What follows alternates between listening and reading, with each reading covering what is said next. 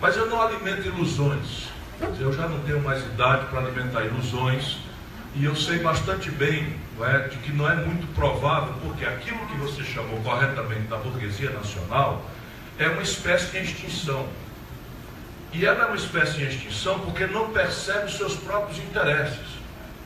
E ela não percebe os seus próprios interesses porque ela está dominada há muitas décadas por uma espécie de esquizofrenia, que eu entendo muito bem, porque não sou da burguesia nacional, portanto, como observador é mais fácil entender do que como objeto. Então, repare, quando eu estou na minha roça, quando eu estou no meu balcão do comércio, quando eu estou na minha indústria, no chão da fábrica, eu percebo que tem uma coisa errada. É unânime entre o empresariado brasileiro que as coisas estão erradas.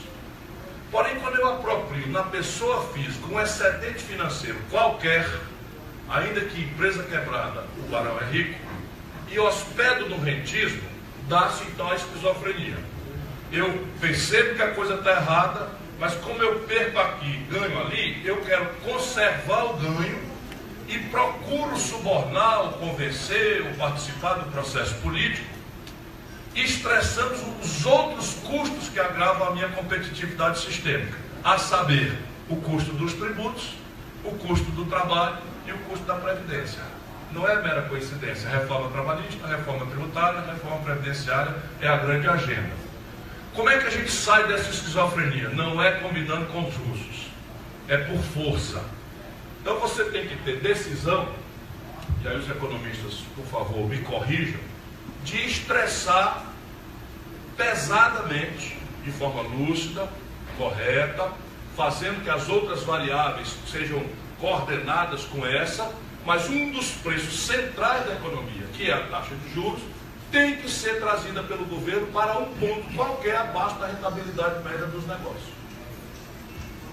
E aí eles querem interditar isso colocando, a Marinha engoliu, por exemplo, a independência do Banco Central. Inclusive com a descontinuidade de mandatos entre a direção do Banco Central e a presidência da República. Por quê? Porque querem desinterditar esta saída, essa, essa rota de fuga. E essa rota de fuga agora está favorecida, de novo, pelo lado bom da coisa ruim. Qual é? É que nós estamos na iminência de uma crise bancária. Passamos tão gravemente da conta que hoje a contabilidade dos bancos está micando. Então você tem como expressar isso via política monetária. Não é? E aí isso nos remete à necessidade de um ajuste fiscal que dê coordenação e sustentabilidade a isso.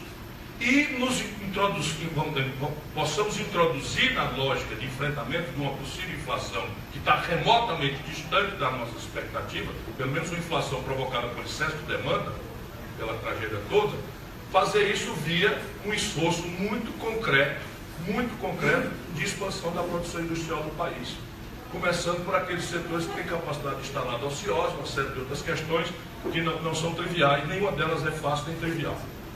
E agravando a concorrência bancária. Felizmente para nós, e eles também lutam muito contra isso, o Brasil ainda mantém o Banco do Brasil e a Caixa Econômica estatais. Porém, o Banco do Brasil e a Caixa Econômica estatais, desde muito tempo, lamentavelmente, participam do oligopólio dos bancos privados. E aí é preciso um governo que, de fato, tendo compromisso com isso, tire o Banco do Brasil e a Caixa Econômica do, do oligopólio e os ponha para competir, para dissolver o oligopólio.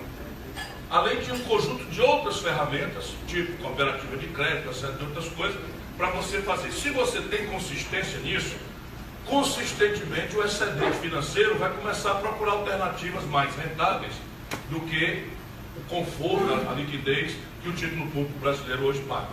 Este é o, é o caminho para começar a desestressar isso e os russos entrarem no nosso jogo. Porém, eu acho que parte dessa burguesia está perdida ideologicamente. E a ideia aqui é meio que neogetulista, nós precisamos nos dar a tarefa de fundar uma nova burguesia nacional. E essa agora deve ser feita pela juventude, associando venture capital, compras governamentais, uma série de ferramentas ao jovem potencialmente empreendedor, criando uma grande nuvem de incubadora de empresa para que eles possam fundar uma nova burguesia necessária para o Brasil.